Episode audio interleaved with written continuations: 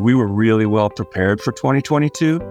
And so for us, we kind of stand back and say we're ready for this new, potentially new macro regime with a bit higher inflation, or maybe just a bit higher macro volatility on things like GDP, like inflation, the different tensions on geopolitics, be it trade or be it um, conflict. I think we're in a really good position for that um, going forward. So, you know, we've never really loved the idea of a, a really simple 70 30 portfolio. Having said that, if, you know, you don't have the resources or bandwidth and your, you know, fees are a real problem or, you know, behavioral risks are a real problem, you know, a 60 40 or 70 30 portfolio, that could be a great way to go. Um, but if you are willing to be a bit more thoughtful, deploy a lot more resources, um, I think being you know more diversified and mindful of the different regimes and opportunities that are out there, then that's a great way to go forward as well.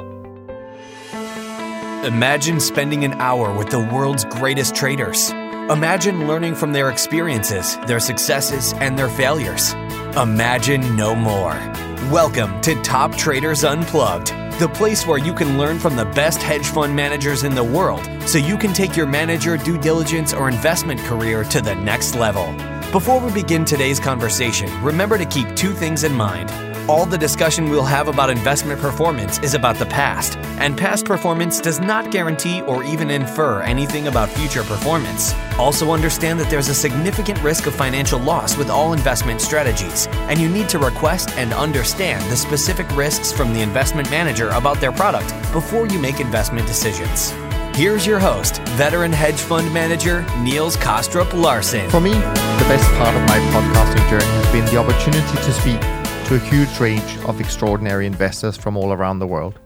In this series, I have invited one of them, namely Alan Dunne, to host a series of in depth conversations on the topic of what it takes to be a world class allocator.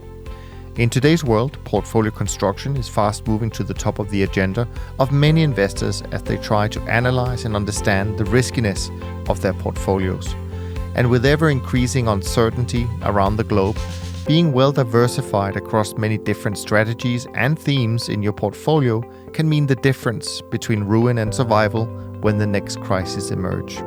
The aim of these conversations is to try and understand the experiences that have influenced these highly specialized allocators and the processes they follow to harness the best returns for their clients so that we can all become better informed investors.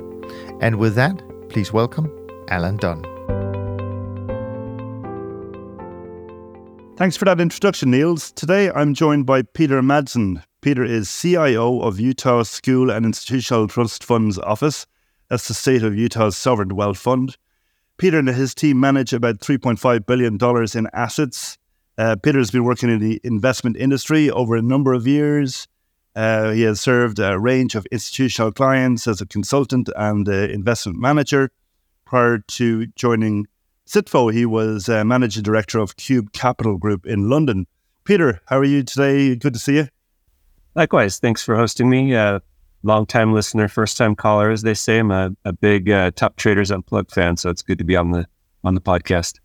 Good stuff. Well, I guess you know the drill then that we like to get people to talk a little bit about their background before we get into the meat of the conversation. So maybe tell us uh, how you get involved in markets and investing in, in the first place yeah, it was a bit of a circuitous path. I uh, wasn't quite sure what to do with myself uh, early on. So maybe call it uh, late bloomer in some ways with regards to investing. But my undergrad was in Russian.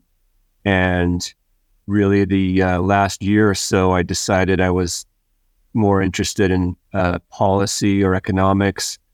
And when I went to grad school, then directly after undergrad, uh, was started out in the policy program. Uh, it was called Commercial Diplomacy at uh, Middlebury. And uh, ultim- and on uh, one of the first days, the orientation day, someone asked if I wasn't I really glad I was in the MBA program, and I realized that was actually some kind of message or sign. So I quickly took the uh, GMAT and switched over to the MBA program and started learning finance and you know more of the quantitative uh, approach to finance, et cetera. And that's, um, and then ultimately, you know, ultimately just ended up with a bit of luck getting a job with uh, a group that spun out of Russell and was working on uh, management consulting for investment managers. And then from there, just stayed focused on institutional investing. Good stuff. Um, and obviously now in your role, you're CIO of the uh, this portfolio uh, at SITFO. Um, so maybe for people who are not familiar with how that's set up and what what the uh, entity is looking to uh, fund or achieve, maybe if you could give us a, a, bit of background on that. Yeah, of course. The we're a as you said, we're effectively a sovereign wealth fund for the state of Utah. There are, if I'm not mistaken, 22 of us. We're all slightly different we all follow a, a, framework that was set out by Thomas Jefferson. And depending on how well or, yeah, how successful you've been in trying to manage that original investment policy, if you will, or governance framework that was put into each individual state's constitution, uh, you know, you may be more or less constrained. And we, uh, when I started in 2015, we worked to amend the Constitution to allow us to be more properly diversified. Um, but we still have what is uh, we, what we refer to as a corpus. So there, there's a land management group. They, like many other sovereign wealth funds, try and optimize or maximize the revenues they can generate from the lands that they hold in trust for benefit of uh, public education. And then we uh, manage that portfolio of financial assets, but any contribution they make, we're not allowed to spend or distribute.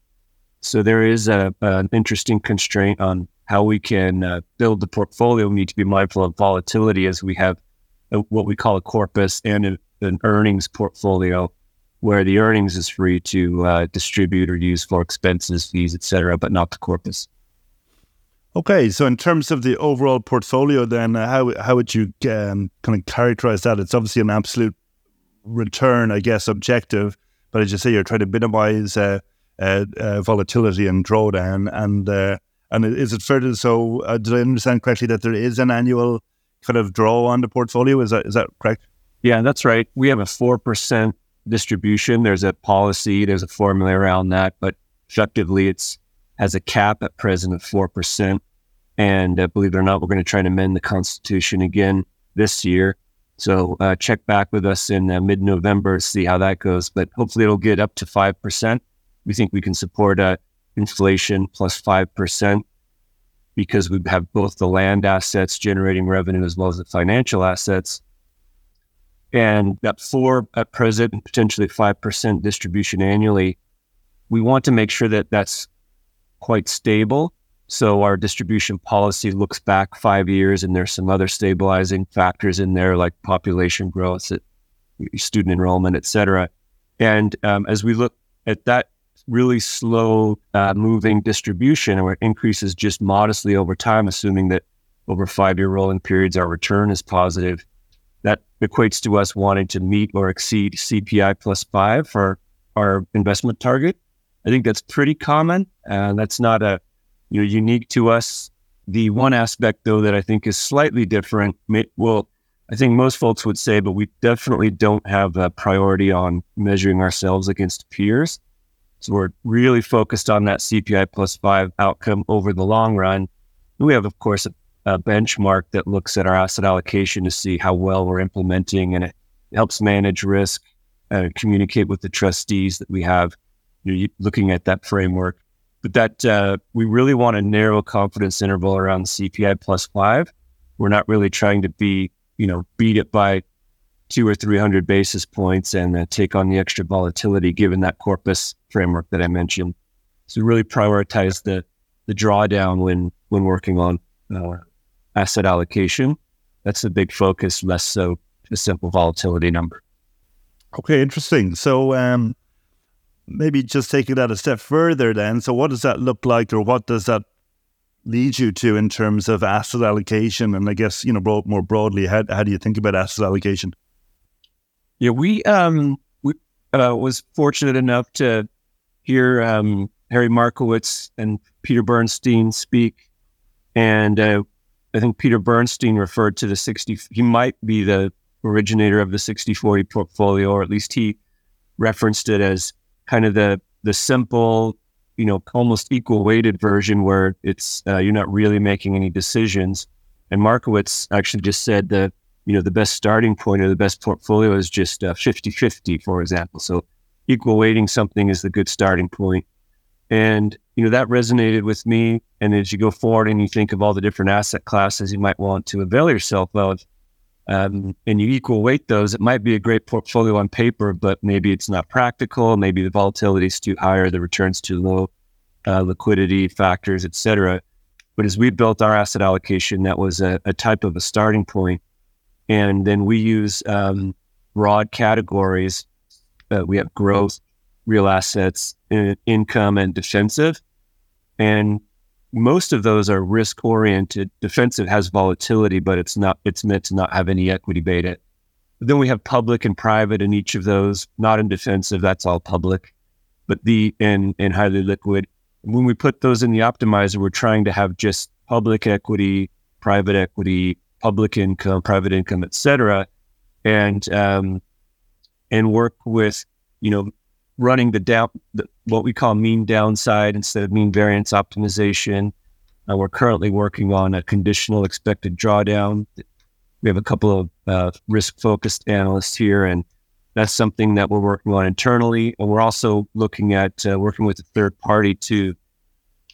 Uh, we're on a more of a multivariate optimization that looks at things like liquidity, um, maybe inflation regime, other types of regimes, as well as, uh, and then we can use a more of a real volatility, if you will, when you include private markets.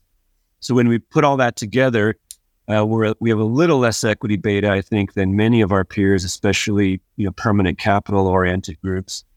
As we a want to make sure that we don't breach that corpus, and b we want to make sure that that distribution is really stable.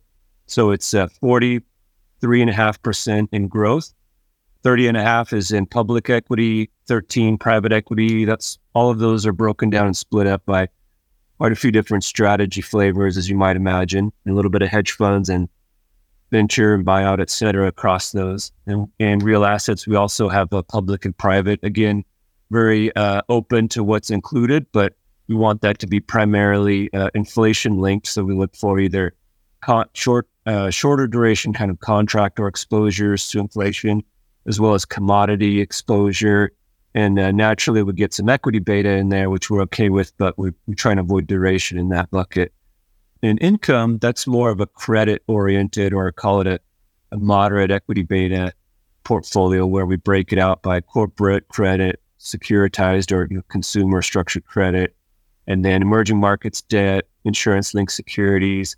So all of those kind of there are various hedge fund flavors you might imagine in that bucket and then private debt, uh, again, quite opportunistic or quite diversified. And defensive, I think, is pretty interesting in that some folks would call it uh, like crisis risk offset or something to that effect. We have cash, uh, short term TIPS, uh, 30 year strips, and uh, macro and trend or CTA strategies broadly. Interesting. So I think, yeah, I think probably fair to say, relative to a lot of endowment type investors, certainly less kind of economic equity uh, beta, as you say. And, I mean, is that primarily driven by the the kind of concern around drawdown and and and and, and the desire to be kind of delivering a, a more consistent return profile? It is driven by that. It's also consistent with uh, a personal investment philosophy I have that there are a, plenty of um, opportunities to generate equity like returns, uh, maybe lower risk, maybe higher risk, but uh, diversifying uh, hopefully over the long run. And we're, and as you step back and think about, you know, how much equity exposure you have through all the various types of markets um, that we invest in, we just don't feel that it's super important to load up on either public equity or private equity. I think a moderate amount of both is is sufficient. We still have you know, it's still the primary driver of risk in the portfolio, but uh, we're we're a little more sensitive to volatility, especially uh, drawdowns, and equity is you know the primary culprit there. And is that? I mean, it's interesting because I was reading a piece by Edward McQuarrie recently. I don't know if you saw this paper where he's did a reassessment of the long term returns of equities and it was kind of in, in response to obviously Jeremy Siegel wrote his book and it seemed to be very much a slam dunk that anybody, you know, with a long term mindset should be almost exclusively in equities. And then McQuarrie's analysis looked at a different data set for the 1800s. So you might question how relevant that is. But then in the international sphere, obviously there have been prolonged periods of you know individual countries where equities underperform for a, for a long time. So is kind of that part of your thinking a, a, a, kind of a bit of a skepticism of being all in on equities? Yeah, most definitely. I've I uh, I read that research with. I have to admit, I was I, I was with a bit of glee uh, and heard him interviewed, and he's a really interesting uh, presenter, and apparently he'll be on some panel somewhere with uh, Jeremy Siegel, which would be nice to be uh, in the room on that. But yeah, that's it's you know when you look back through through longer periods of time, or just open your mind to you know what might be possible in the future. So, you know, not necessarily relying on any historical analysis, you can make some assumptions that pretty easily look to different type of uh, macro regimes or just you know where multiples are, where they might head, or in, in conjunction, and you could have a you know obviously we've had, or you know, we could have another ten plus year period where equities actually, you know, at some point have zero or negative return, and meanwhile there are lots of call it uh, you know uh, strategies that have some kind of carry or some kind of income associated with them, and that's you know, guaranteed, so to speak, or that's contractual, I should say.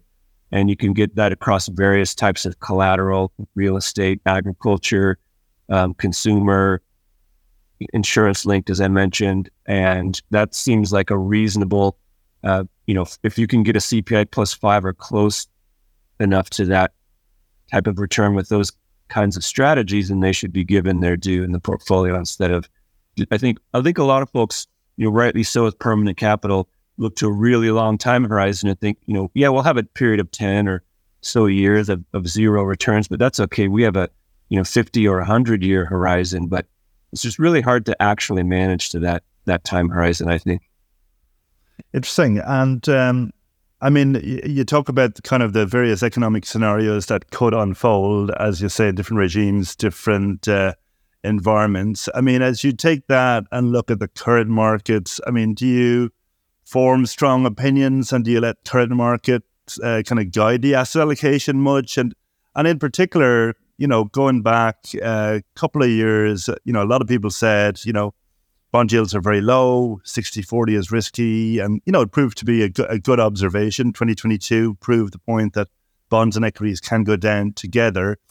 But then we had 2023, equities did well, bonds held in, and now bonds look interesting, you know, obviously at higher yields. So kind of 60 40 is back to an extent. I mean, looking through that whole period, has that impacted your thinking in any way or, or not? Maybe starting with the kind of the point about the macro regime and how that might influence us. We have, uh, we were a pretty small team. We're about 12 people in total, and that includes some admin, operations, finance, etc. We have a, a small, what we call strategy and risk team. Everyone wears more than one hat on the on the investment team, but there are a few of us that focus on what I'd call strategy and risk. And we use the macro environment to try and inform our decision making, uh, and to some extent, or at least just to have the broader context, so that we'll try and understand. You know, our, our we call it the grid framework. We have growth, real assets, income, defensive. And if you think about the um, Bridgewater, I think they were the uh, authors or architects of that. Um, you know, the different regimes and kind of risk parity while we're not doing risk parity, we are looking at those different regimes, the potential for, say, low growth and low inflation or some combination of those two. And so that's how our portfolio is constructed. And then when we look to the macro regime, we look to maybe we put some uh, tilts on. More so, though, we're redirecting, or, or, I should say, directing cash flows. So as I mentioned, we have revenues coming in each uh, month, small amounts of revenue each month. And then we have uh, that distribution, we actually send it out quarterly. So that gives us a chance to either lean in or lean out of certain parts of the portfolio incrementally. So we looked at that macro regime of, you know, basic leading indicators and, uh, you know, research providers that assist with that to be a bit more sophisticated. And then we have valuation and uh, momentum models where we look to um, understand and you know have a systematic framework of what might be attractive from a valuation and momentum perspective. And, you know, those things generally have some rhyme uh, to them over time. So that's how we kind of inform, you know, the marginal cash flows, if you will. And then as we as as we built the portfolio originally, given my my comments earlier about you know not being part of the maybe you could call it the cult of equity, and then thinking about a more diversified portfolio that does well or has the opportunity to do well in a multitude of different regimes. We were really well prepared for 2022. Uh, we've you know we've underperformed underperformed a 70-30 call it for the you know five or so years leading up to 2022. It really outperformed in in uh, 22 and kind of kept pace in 23. And so for us, we kind of stand back and say we're ready for this new potentially new macro regime with a bit higher inflation or maybe just a bit higher macro volatility on things like GDP, like inflation, the different tensions on geopolitics, be it trade or be it um, conflict. I think we're in a really good position for that um, going forward. So, you know, we've never really loved the idea of a, a really simple 70 30 portfolio. Having said that, if, you know, you don't have the resources or bandwidth and your, you know, fees are a real problem or, you know, behavioral risks are a real problem, you know, this 60 40 or 70 30 portfolio, that could be a great way to go. Um, but if you are willing to be a bit more thoughtful, deploy a lot more resources, um, I think being you know more diversified and mindful of the different regimes and opportunities that are out there, then that's a great way to go forward as well.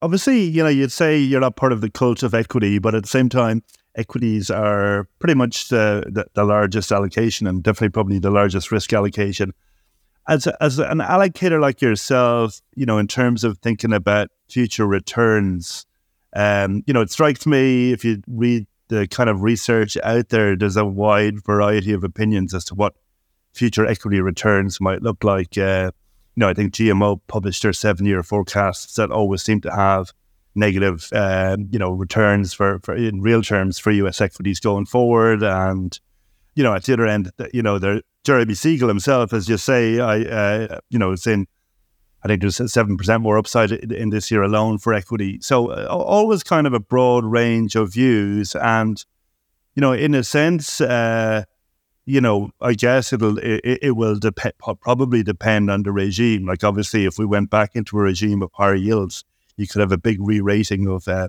PE multiples, but the, but that's a big unknown. So how, how, do you think about that in terms of what, what what's a reasonable return expectation for, for, for equities in the public and and the private space?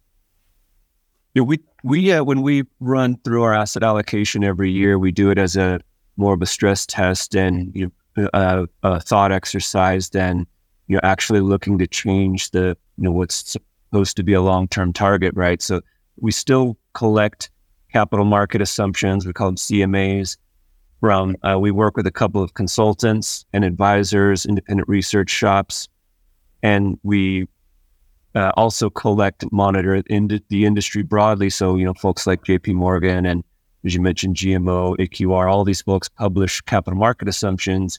We try and aggregate them up, and then we have a group that we call valuation sensitive, which would be the the, the few and far between, like research affiliates and GMO. We put them into a category and we have an industry average, and then we work with our consultants to actually try and get closer to how we're implementing. So, for example, if you know we don't just have a high yield allocation, we have you know structured credit, et cetera. We try and customize those capital market assumptions. When you look at them, as you say, the valuation sensitive folks have a you know call it a zero real return from U.S. large cap. But if you looked at that year to year and tried to use it to inform your decision making, you know, you'd be either almost no equities or underweight, you know, persistently over time. And, you know, we don't think that's a great idea. So we try and look across those averages and just come up with the different scenarios that might happen. And most consultants don't want to go to their clients each year or every two or three years and say, you know, guess what? Your your new allocation of public equity should be, you know, 15 points lower or to said differently, they don't want to say your your expected return of 7.5 is now 5.5 on your total portfolio. So they shade those, they move those, call it 50 basis points one way or another um, at the most year over year. So if you think about that framework and you think about what numbers come out of there, potential range would be something over the 10 year period for US large cap, for example, or maybe call it global equity, just because even though that's a because that's 60 or 70% US, um, there's a range of, was call it a zero to, to plus five real return over the 10 year horizon. And you know, we'll lean into, uh, you know, over or underweight based on, again, our, our macro, our valuation and, and momentum kind of framework more so than say drop or change the asset allocation. But go forward, expected returns on US large cap look pretty difficult just given where multiples are now. Okay. And obviously, within each of growth and real assets and income, um, you have public and private in, in, in each category. Well, I guess it's interesting because, you know, with the, in this debate that we're hearing now about 60 40, you know, you hear some people saying it's now going to be, say, for 40, 30, 30, and 30 is in privates, or for some people it's 30 in alternatives. But obviously, you've done what, what I think is the right thing to do is putting the privates within the asset class rather than having them as a, a distinct category. But I mean, from your perspective, is that just capturing, you know, what's I suppose the standard view is it's the illiquidity premium. Is is that how you see it, or or, or what's the rationale of splitting between public and private? When we look at private markets, you know, a long time ago, to call it twenty years ago, when uh, I was getting started in the business, you know, hedge funds were an asset class. You, you'd have a line item called hedge funds or absolute return line item called private equity or real estate. And uh, while those are, you know, obviously very different strategies, you know, public equity, private equity, or hedge funds, et cetera, those the underlying exposures are what you're after, and then maybe the vehicle is, you know, related to the business model. So as you say, we we think of private equity as, you know, equity beta. Um, we we do avail ourselves of when the proper, I guess you could call it, or official statements come out, and we use the volatility that that uh, were provided by the consultants when they calculate performance or the custodians. That's a benefit to us. So that's a feature, not a bug. So that's one reason to uh, include private markets. But the other is a huge part of the economy, a huge part of the investable opportunity set are private uh, securities or private assets. And as you know, I think that the, I, I don't remember the numbers, but the number of public companies is shrinking. The number of listed companies is shrinking the number of private companies is actually growing. Not just, I don't think it's just uh, a proportional, but as the economy grows more broadly, it's more in the private markets. And that is uh, an opportunity for just, you know, call it diversification. Um, like I said, that volatility, as Cliff Asness calls it, volatility laundering. That's a feature for some of us, not a bug. You can model the risk, you can model the liquidity risk. And while I'm not sure if there's a liquidity premium or discount. Um, I think there's a debate there. There's a pretty solid uh, bit of evidence that the leverage these folks are able to use and the value add or, or from operations, you know, acquisitions, building companies, growing revenues organically as, as well, that should provide some strong outperformance versus, say, just being a shareholder in a company that you think is going to be um, outperforming. Maybe it does, maybe it doesn't. Being able to be hands on, be in control of the leverage and in control of operations, I think should provide some premium to public markets. But that's a, just a pretty basic standard view. Yeah, and I mean, you touched on this debate with Chris Cliff Asness, volatility laundering, etc., and it is a bit of a bugbear of people in the in the hedge fund industry that that the private markets are marked less frequently and seem less volatile. I guess the key question is, I mean, do you think in an in a severe economic downturn, have you got more equity risk uh, in the private side than in the potentially or, or, or not? Depends on the amount of uh, leverage that's involved and the quality of the companies. M- maybe the sector exposure matters. Say, for example, venture. And if there, if AI turns out not to be anything at all, then you know there's going to be a, a world of hurt in our in our venture exposure.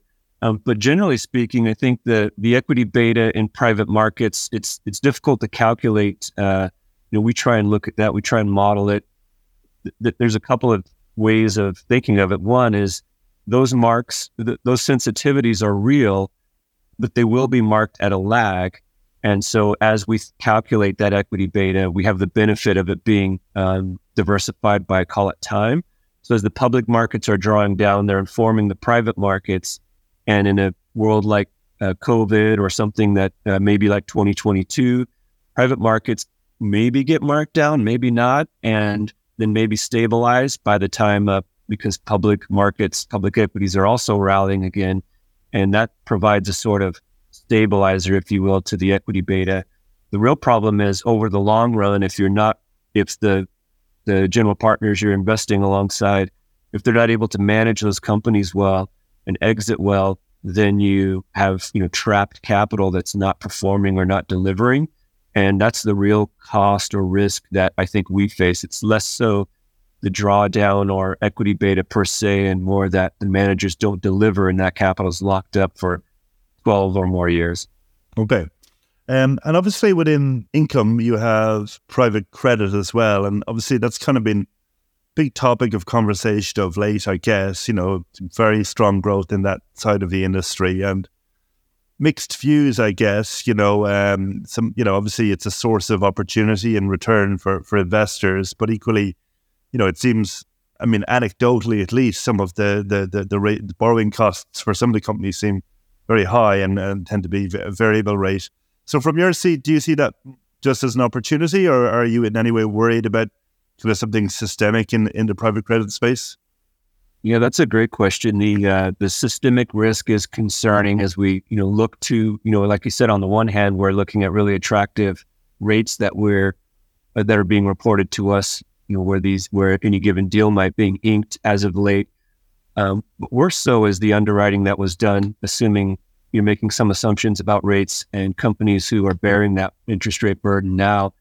But I think as as long as we're with, uh, you know, we used to call it uh, extend and pretend uh, for the from the macro perspective when uh, with with regards to policy and you know solving some of the problems with the banks. And I think that's uh, a phrase that we could use at the private credit, corporate credit level However, I think that's there is actually some benefit to that. If you're collaborating, so to speak, or negotiating with the underlying companies as a GP, and that saves you, you know, maybe it costs you a couple of points from what you might have perceived from your original underwriting. Um, it, it's better than uh, putting that company out of misery, unless that's uh, putting them into misery, depending on your perspective, unless that's part of your strategy. So we we invest across uh, the spectrum of you know direct lending or performing credit there, we try and look for smaller manager, or I should say, you know, uh, funds that make loans, smaller size loans to smaller companies, where they are able to have really strict covenants, and um, they're not, you know, price takers, if you will. They're controlling that that obligation. We also invest in like capital solutions or special situations type funds where they are there to you know help out a stressed company we also invest in in straight distressed or or opportunistic, where it's either an off the run situation or it's proper distressed, and they'll take over. Maybe it's a way to actually control the equity. And given we're diversified across those buckets, and we have managers who will flex in and out of each of those categories as well, uh, it's not particularly concerning for for us in our portfolio. We do see it as an opportunity, but it is definitely concerning if you know, if certain companies that aren't performing well, their interest rate burden is has doubled or tripled in the last year. Well, one area of your portfolio that's definitely, I, I would say, differentiated is is probably on the defensive side, and and you have, as you say, TIPS, and then a, a category called systematic convexity, um, which is uh, it seems to be trend following macro and uh, and long vol. I mean, that seems to be very much uh, in line with the kind of first responder, second responder kind of philosophy. Is it was that kind of in mind when you constructed that portfolio? Yeah, definitely. Uh, I've, I've got a, a, fun anecdote. At least I think it's kind of uh, interesting. Where I was new to institutional consulting, um, was working my way up to advising clients, uh, supporting some more of the more senior advisors, but being the uh, you know the the mid person, if you will. You know, the client would often call me directly. They could reach me and you know just put me to work uh, directly. And I got a call from a CIO of a state pension plan, and he asked me what our views were on CTAs and uh, strategies like global macro. And I had to say, let me get back to you on that. Um, and uh, did some research and and uh, walked around the office. You know, put put uh, some interesting thoughts together of, you know, we have these fund to fund exposures across a lot of our clients.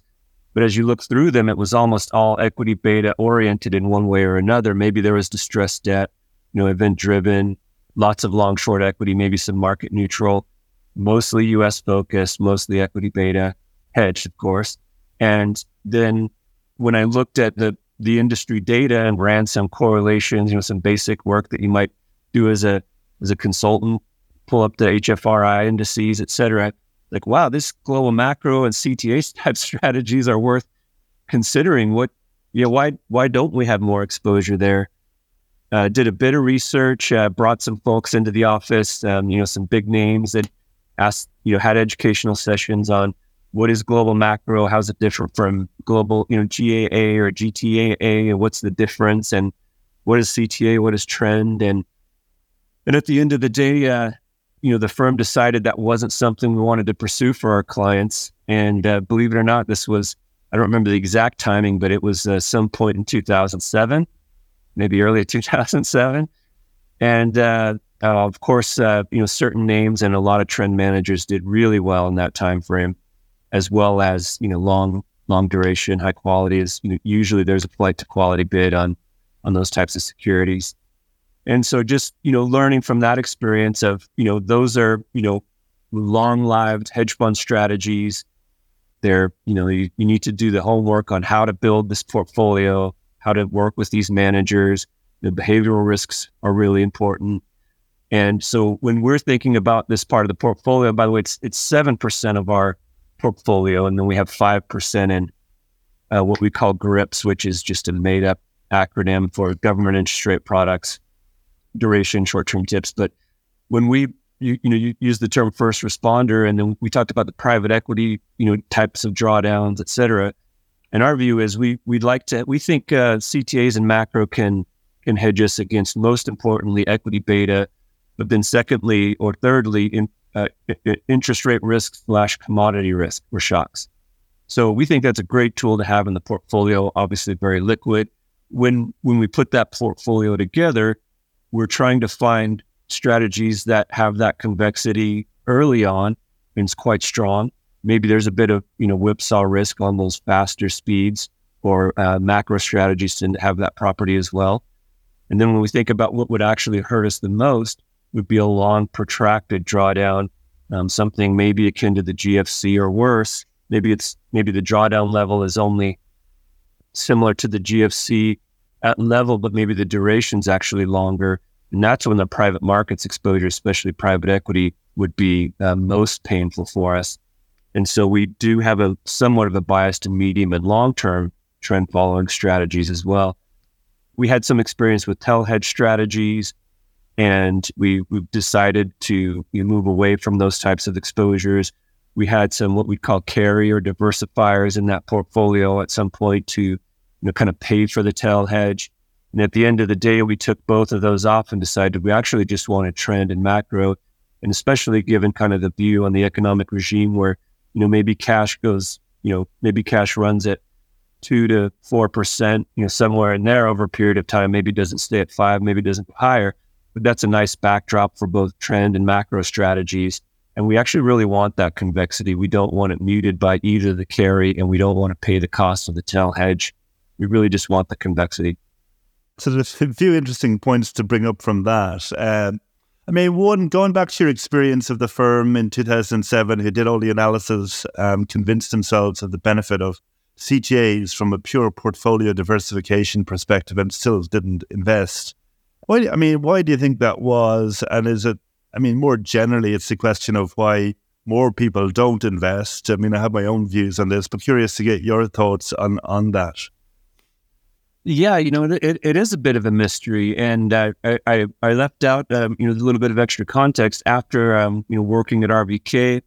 I uh, worked for a hedge fund group in London, and we had both direct and uh, multi-manager programs that we uh, offered. And in the multi-manager program, there was an allocation. Uh, it's where I got the term defensive and borrowed from this ideas. You know, it had macro and trend, and you know, we had tail for a bit. And it was a standard protocol, right? In in uh, Europe, I'd say it's you know pretty common hedge fund strategy to include in your portfolio. Maybe it's not in everyone's, but more common than in the U.S. And I think there's just this uh, somehow maybe it's because in you know when you have your home bias and you're in the U.S. and U.S. markets have done so well from an equity perspective, private equity, public equity, both. Maybe you think the need for uh, diversifiers is less important. I'm not sure if, if that's quite it And I'm just not sure why these, uh, because people in the US, endowments, et cetera, they like hedge funds, they like quant strategies. Uh, but for some reason, there's a bias against uh, CTAs and global macro. And I can't put my finger on it. I'd be interested to hear what, what your thought is. Yeah, I mean, I, I think it depends. I mean, I think in, in some places, uh, people, very often people running multi asset portfolios come from a bond or equity background and, and they just are not comfortable or, or familiar with the strategies. I think that's one thing. Obviously, the return profile is very different, and zero correlation means zero correlation. So you will have periods when equities are doing well and, and these strategies are not, and that can be challenging, I know, for, for people to hold. But but no, it is interesting. Um, I guess another point to ask you, I mean, you, you classify them in, in, in the defensive bucket, uh, which I, I guess is, is is not unusual. But obviously, CTAs and macro can in theory, you know, uh, make make uh, returns in, in in many different types of environments, and, and obviously at the moment, I, you know, CTAs, I'm guessing would would generally probably be long equities, probably long, possibly long bonds as well, but you know, they have that kind of all weather potential. Obviously, they they they have uh, uh drawdowns, uh, which can be lengthy as well. Are you looking at them primarily as diversifiers as vol dampeners, or are you actually also thinking of them as uh, return generators? Yeah, good good question. The the framework we have set for ourselves is that uh, the, the defensive bucket overall needs to be zero or negative uh, equity beta expected or zero correlation and uh, cash or inflation plus two and a half percent return. So it's a pretty low return hurdle um, you could think of that as an opportunity cost in some ways. Um, now that cash is, you know, yield is more attractive, uh, yields on bonds are more attractive. Those are part and parcel of that portfolio. But the expectation we have for both macro and trend is, you know, when you know, we we like that the the convexity is is uh, you know two sided, right? Uh, we we want to see both outperformance when markets are drawing down, and we'd like to see participation when markets are rallying. We think that's possible for these strategies. I think macro tends to be uh, include some momentum trading. Sometimes it can be quite contrarian. We do have a positive overall, modest expected return that I would say is competitive with, for example, what the capital market assumptions are for broad, you know, global equity markets. I think you can expect uh, call it six or seven percent return from a portfolio of trend and macro managers over over the next ten or so years. That's that's a reasonable, if not optimistic, assumption for global equities as well. Absolutely, and I mean, people always talk about their allocation to these strategies, but but uh, obviously, from a portfolio risk contribution, uh, a lot depends on what level of volatility the underlying managers are, are running at. So, how do you think about that? Are you targeting a level of vol for that kind of element of the portfolio, or just generally looking for kind of typical CTA type vol, or, or what's your thought process around that? You know, since we're a, a smaller fund, I mean, three and a half billion is a, a lot of money, but we're we don't have the resources or capital allocated enough to do separately managed accounts. So our version of capital efficiency is effectively to just go into the highest vol share class that's on offer. And, you know, fees, you know, vol adjusted fees are, as you know, they're depending on the manager working with, but reasonable. It's just, you know, that's uh, from an optics perspective, they're higher on the higher vol share class, but it is more capital efficient. And then these strategies are are quite diversifying one against the other as well. I mean, they're in some cases doing some similar things, but you know, a fast, a very fast manager trading, you know, intraday or, or at times, you know, shorter than a week and focusing more on say vol breakout or, um, versus a more simple or what you might call pure trend type of strategy, uh, more medium term and maybe fewer markets. Those, those two are going to be quite different. So we think the, the higher vol can be offsetting. Then most importantly, we zoom out to the total portfolio level and the contribution to risk when we model this out is actually uh, it's negative, if you will. So you know, we you show contribution to volatility. You see, obviously, the public equity portfolios. You know, peak. You know, the one way over on the right, and then you get this small little negative contribution from uh, from the defensive bucket and the underlying and the strategies underlying. Yeah, the, the, the one thing I, I think is really interesting is over the year uh, between the GFC, you know, there, there, I think there was an increased interest in trend type strategies after the GFC and macro. People started to think they should be including them. I think some of the fund of funds before they ended up going by the wayside were, you know, lessons learned where we should have some macro and, and CTA or trend type managers. Then I think that interest waned pretty quickly, which I think has happened already here uh, in the US in 2023. I think a lot of the managers, right, started adding uh, what we call carry or diversifying components, you know, models to those strategies to reduce that volatility to get a higher standalone Sharpe. We're not interested in that at all. So back to your volatility, we? Not necessarily the higher the better. We want a high volatility because that's how we get that really strong convexity potentially in a big drawdown. Makes sense. Um, as you say, I mean, in theory, you know, getting six, seven percent from a portfolio of CTAs and macro managers should be very achievable. Um, it does bring up the whole topic of manager selection, and you know, uh, you know, it, it's probably very achievable as long as you avoid the the, the small number of managers that, that have really significant drawdown. So, I mean, from your perspective, having done this for a number of years, what would you see as the pitfalls of manager selection, or or, or, or the things that you try and avoid? Um, or, or the, the, the, kind of the behavioral biases that you have to be aware of when, when you're selecting managers? You know, it's um, that's a that's a great question. It's such a difficult job, and I think the soft uh, I was going to say the soft skills, but you know, the qualitative aspects are are are really important across many of the strategies. I think the to the extent you're trying to get, for example, uh, cutting edge quantitative type of strategy where uh, you know, that's probably found in a hedge fund and you want it to be evolving, learning, you know, adopting all the latest technologies, you know, the, the culture matters there. You know, are they collaborative and can you understand the research process, who's responsible and, and how those ideas get come from, you know, various sources and from junior folks and are able to make their way up through that, call it trust framework at the, at the investment managers um, shop. Can that actually happen? Be developed successfully, consistently. And that would be really important on the quantitative side on those qualitative skills. But sometimes, you know, we're, we've we've invested with a long-standing trend manager who hasn't really updated their model.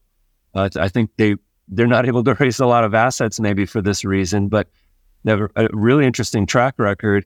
And um, you know, the culture is you know maybe really you just need to focus on do the do they have enough people running that model, executing that strategy who are willing to stay?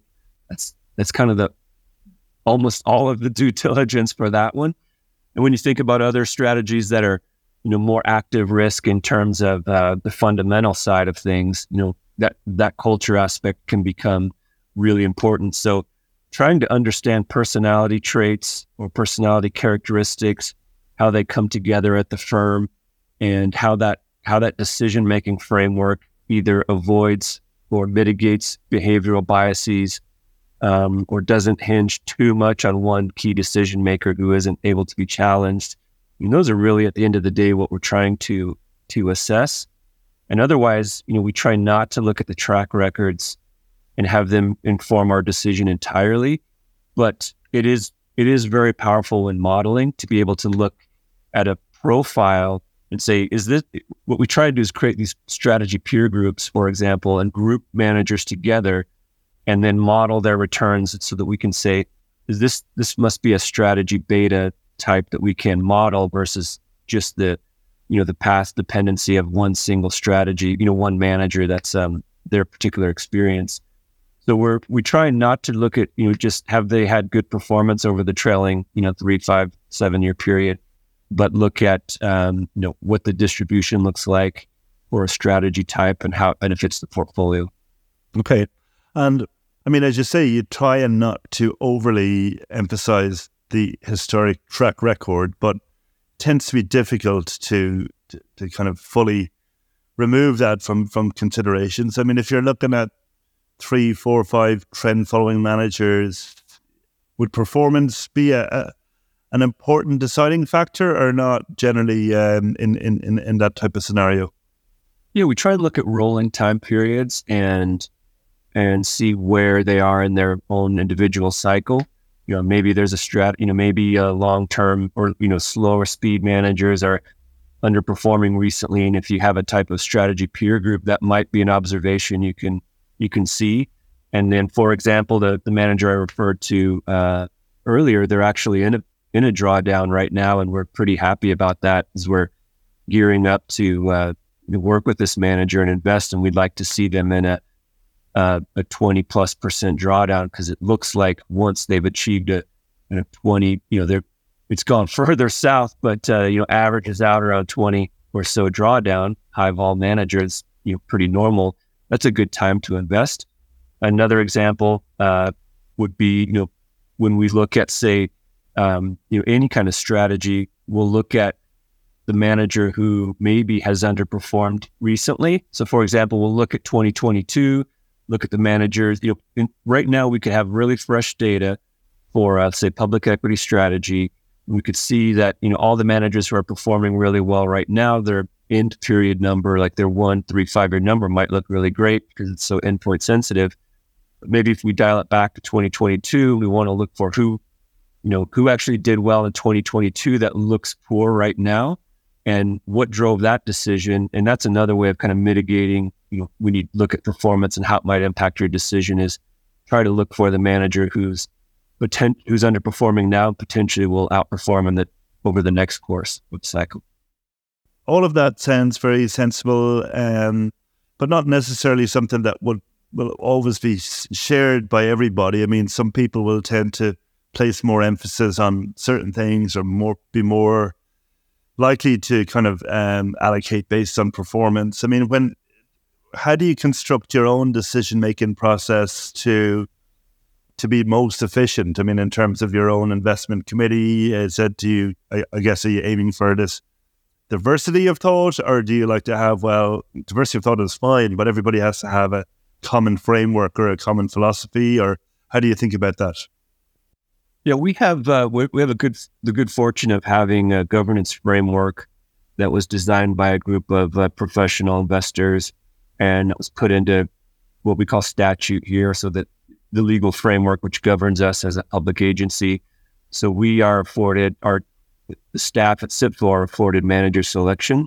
Um, we don't need to have our trustees approve the managers we select.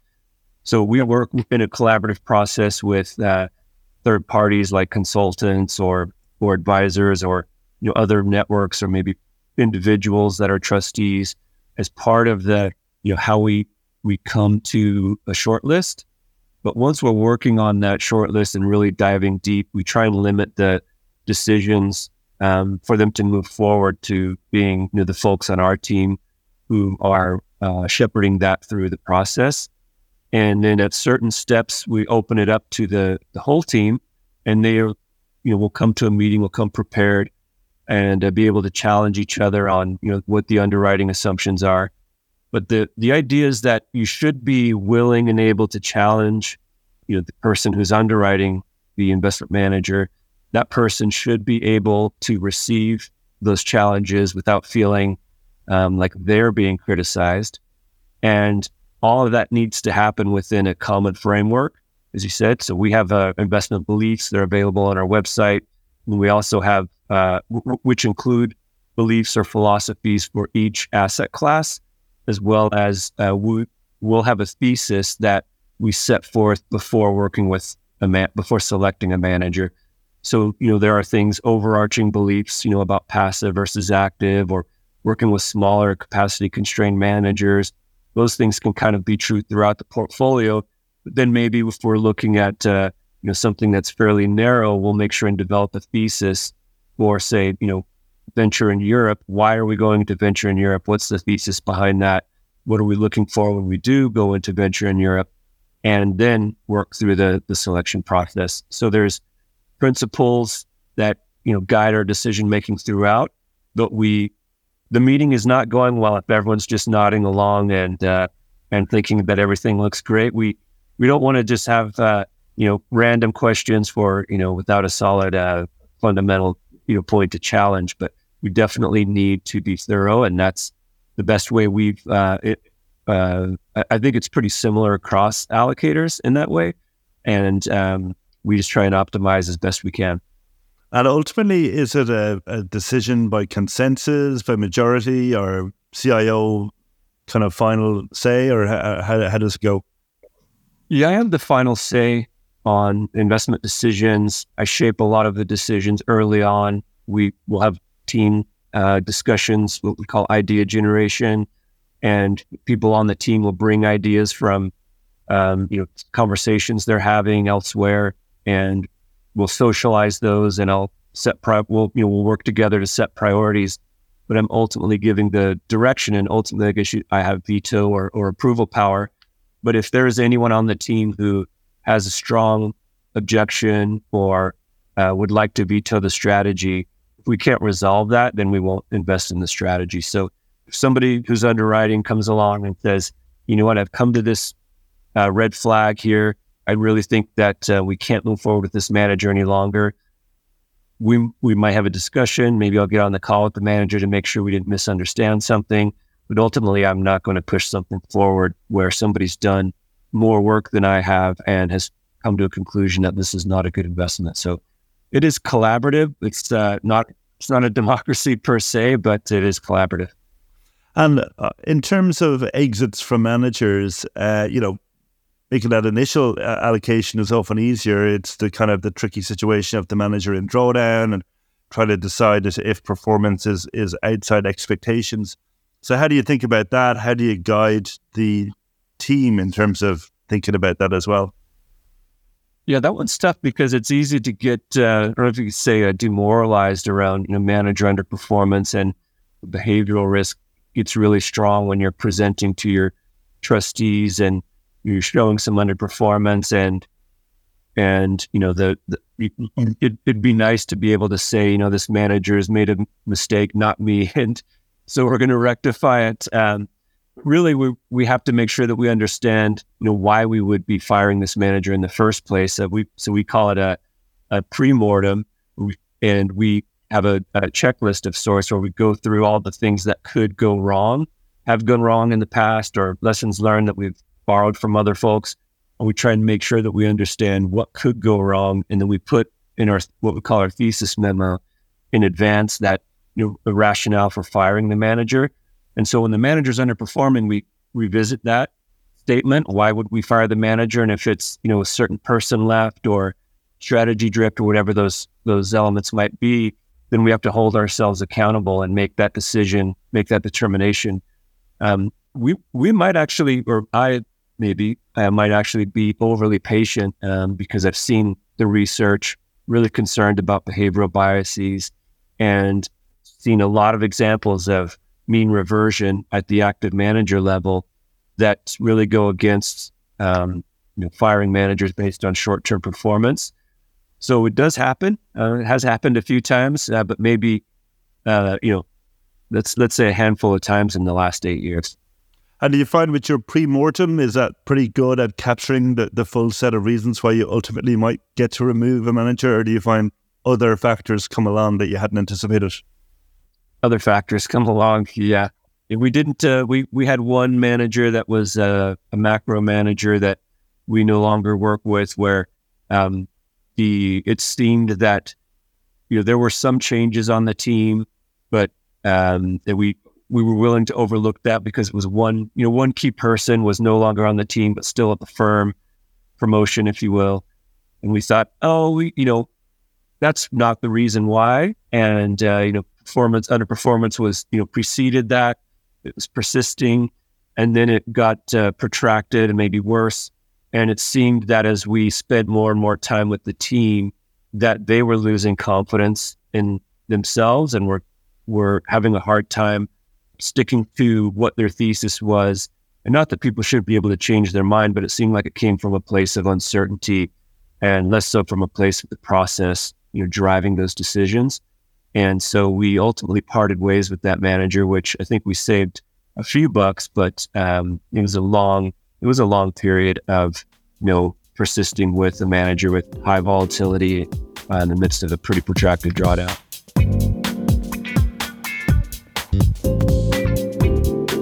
Okay, good stuff. Well, I'm conscious of time, and uh, we're coming up towards the uh, the hour. So we, we always wrap up by, by just getting our guests to, to offer any advice that they may have for people who are maybe starting off in their careers or people who want to develop a career as a CIO or, or global macro investor. I mean, what are the things that you've done or read that have been particularly helpful in terms of uh, your journey to becoming a CIO?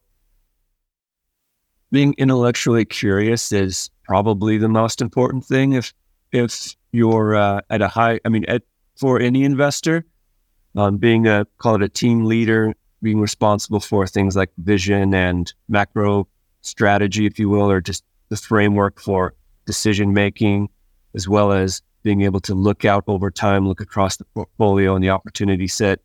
Really need to be open minded, really curious, and um, that means doing a, a, lot of reading and a lot of homework. And I, you know, I like the fact that I was uh, call it a, a, liberal arts major. I studied uh, Russian, learned a lot about Russian culture, Russian literature, learned a lot about the Soviet Union and how those how that regime operated, and that and then traveled quite a bit. And that gave me a really good framework, I think, for looking past, you know, the home bias that we tend to have here. Uh, I think it's especially pronounced in the U.S. And as if I'm thinking about, you know, my younger self, I talk to a lot of people, but I to find out what I should be interested in and how I should proceed, what pro tips people had, what advice, and I would do as much of that as I could. I have a daughter right now who's well, I have three daughters all in university, and one's looking for an internship. And I, you know, I, I said, try, you need at least a hundred phone calls to really have a sense for, you know, talk to anyone uh, tangential at all to what you're interested in. Ask them as many questions as you can. Build on each conversation, or you really have any inkling of what it's like, you know, to be in that career in that career role or that industry. Um, and I, I, think you asked about uh, what maybe what, what books to read. Um, there's a new one that I think a few uh, of us are all talking about. It's by Anna Marshall. I think it's called The Investment Climb to Excellence. I taught a, uh, uh, I was an adjunct professor for a couple of years here at the University of Utah. Taught an institutional investing class, and uh, I, it would have been nice to have that book. I would have used it as my textbook. Um, of course, we read you know David Swensen's book and Long Term Capital Management, a few others that, um, but the coursework overall and how that uh, generally followed the nature of that book, which really covers uh, the role of an uh, institutional investor, I should say, maybe an allocator, starting with governance and what that includes, and you know, building teams and the process, et cetera. And another interesting book that I think um, allocators should read is, uh, or people who are interested in managing portfolios more broadly, multi-asset class portfolios, is called Strategic Risk Management it's uh, Cam Harvey, Sandy Rattray, and um, is it Peter Van Otterloo? I'm sorry if I if I've gotten that right. I know I know the book you're talking about. I have that one as well. Yeah, but uh, um, I know, yeah, Sandy Rattray and definitely uh, Cam Harvey. I can't remember the last person. Yeah, yeah, but that, I think they're all three at Man or affiliated with Man or were at Man one form or another at the time. And that book, I think you know the, the chapters are pretty straightforward, and it's really focused on you know, some, uh, I, don't want to say basic, oversimplified, but those techniques of, you know, volatility target, targeting, including trend, uh, you know, being mindful of and how to manage drawdowns. Those are all tools that I think allocators tend to not um, avail themselves of necessarily because it's a lot of folks want to you know set the long term allocation and then really focus on manager selection, and I think that's super important. But the risk management piece can be somewhat active as well with some broader tools from quantitative managers like trend managers, macro managers that that asset allocators could use as well. Okay, great. Well, that that's a very comprehensive uh, set of uh, uh, of recommendations. Uh, so, Peter, thanks very much for, for, for doing this. It's been a great conversation. So, make sure to follow Peter's work because, uh, as you can tell from today's conversation, it's an uncertain environment we're in, uh, and more important than ever to be informed in terms of allocating capital. So, from all of us here at Top Traders Unplugged, thanks for tuning in and stay tuned for more content. Thanks for listening to Top Traders Unplugged. If you feel you learned something of value from today's episode, the best way to stay updated is to go on over to iTunes and subscribe to the show so that you'll be sure to get all the new episodes as they're released. We have some amazing guests lined up for you, and to ensure our show continues to grow, please leave us an honest rating and review in iTunes. It only takes a minute, and it's the best way to show us you love the podcast. We'll see you next time on Top Traders Unplugged.